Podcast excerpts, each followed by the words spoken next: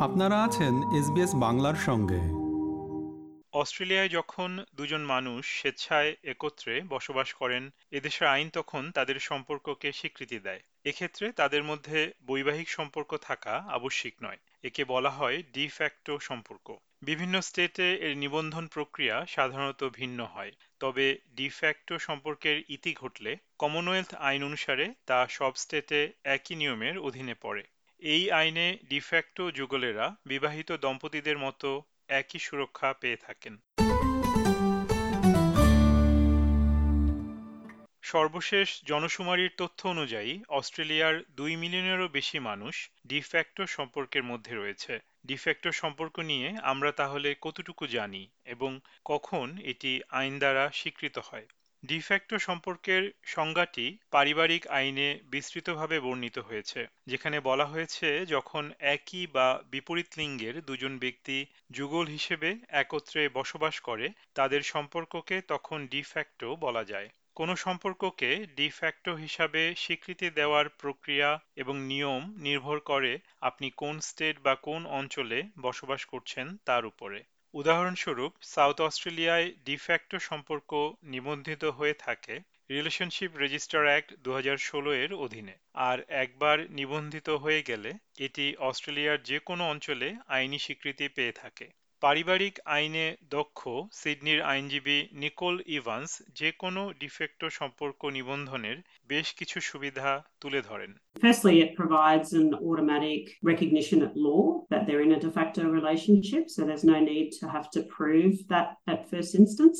That might assist people who are trying to get visas in the event the partner passes away. It also may affect them from an estate perspective to show that they were in a de facto relationship. For medical purposes, for next of kin, if decisions need to be made. Ms. Evans Arubolin, আইনগতভাবে অভিভাবকত্ব বা প্যারেন্টিংয়ের অধিকারের জন্যও একটি de facto সম্পর্ক নিবন্ধন খুব জরুরি বিশেষত সমলিঙ্গের দম্পতিদের জন্য particularly for women the family law act requires for the non-birth mother to be recognized as the other legal parent it means that both parties have to have been in a de facto relationship at the time of conception of the child so registering of a de facto relationship provides that automatic legal status বিচ্ছেদের ক্ষেত্রে যদি এই সম্পর্কটি নিবন্ধিত না থাকে এবং দুজন প্রাক্তন পার্টনারের একজন যদি আদালতের সামনে কোনো দাবি পেশ করে, যেমন সম্পদ বিভাজন বা রক্ষণাবেক্ষণের খরচ, সেক্ষেত্রে সেখানে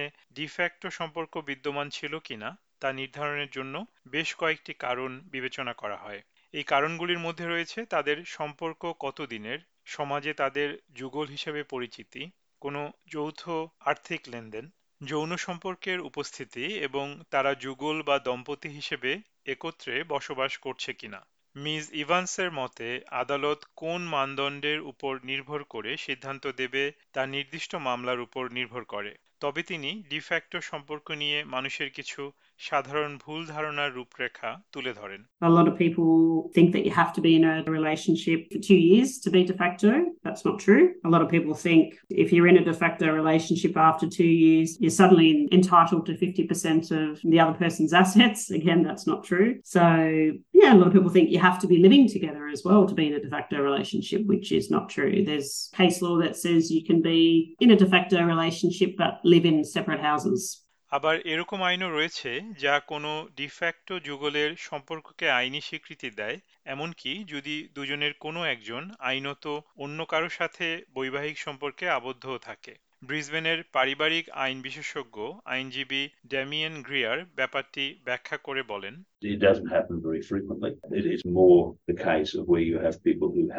It but never divorced and then they move into a de facto relationship.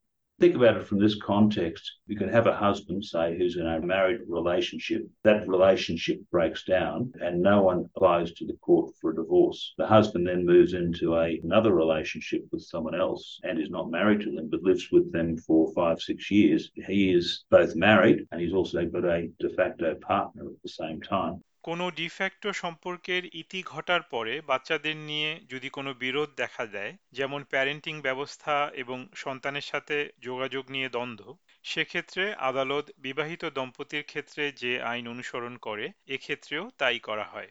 সম্পদ বিভাজন এবং রক্ষণাবেক্ষণ সহ অন্যান্য আর্থিক বিষয় সম্পর্কিত আদালতের নির্দেশের জন্য ডিফেক্টো সম্পর্ক থেকে পৃথক হওয়ার দুই বছরের মধ্যে আবেদন জমা দিতে হয়। অবশ্য বিশেষ পরিস্থিতিতে এর ব্যতিক্রমের অনুমতি দেওয়া হয়ে থাকে You can seek leave of the court to proceed out of time, but uh, there are other issues that you then have to address.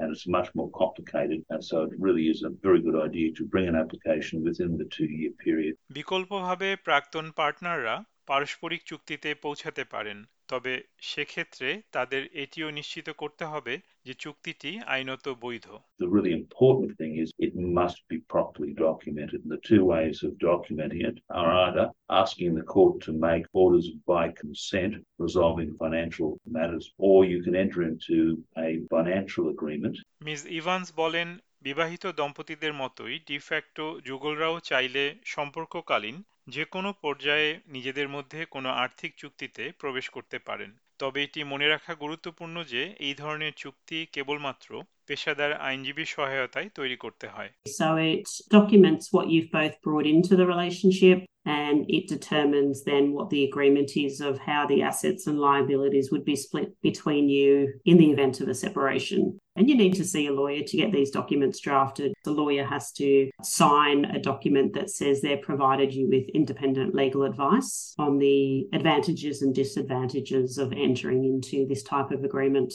আলাদা হতে চাইছেন এরকম ডিফ্যাক্টো যুগলেরা তাদের শিশু অথবা অন্যান্য আর্থিক বিরোধ নিষ্পত্তির জন্য বা কোনো চুক্তিতে পৌঁছানোর জন্য মধ্যস্থতাকারী পরিষেবাগুলিরও সাহায্য নিতে পারেন।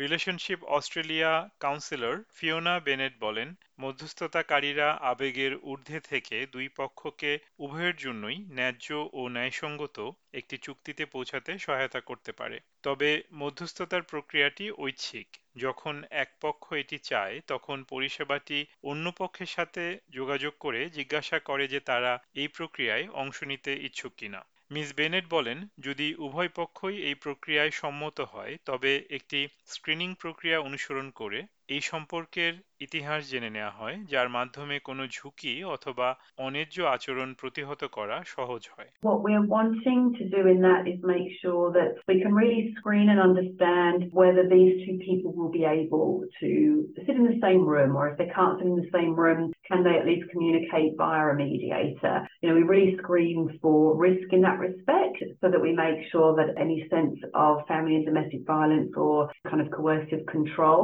is really known before the mediation process starts. তবে বিচ্ছিন্ন হতে ইচ্ছুক যুগলদের মধ্যস্থতাকারীর সহায়তা নেয়ার মূল সুবিধা হচ্ছে আবেগ বাইরে রেখে নিরপেক্ষ একটি তৃতীয় পক্ষের মাধ্যমে সমস্যা বা বিরোধগুলির সমাধা হওয়া If you start in court, it becomes by default a very adversarial and argumentative process. Whereas if you're coming through mediation, you're finding out what you are able to see from the other one's point of view. It provides education along the way so that actually, you know, people feel equipped to handle the situation themselves rather than just sitting back and being told what to do.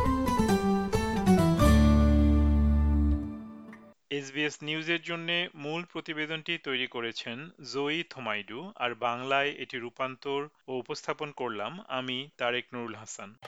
আমাদেরকে like দিন share করুন, আপনার মতামত দিন। ফেসবুকে follow করুন S Bangla.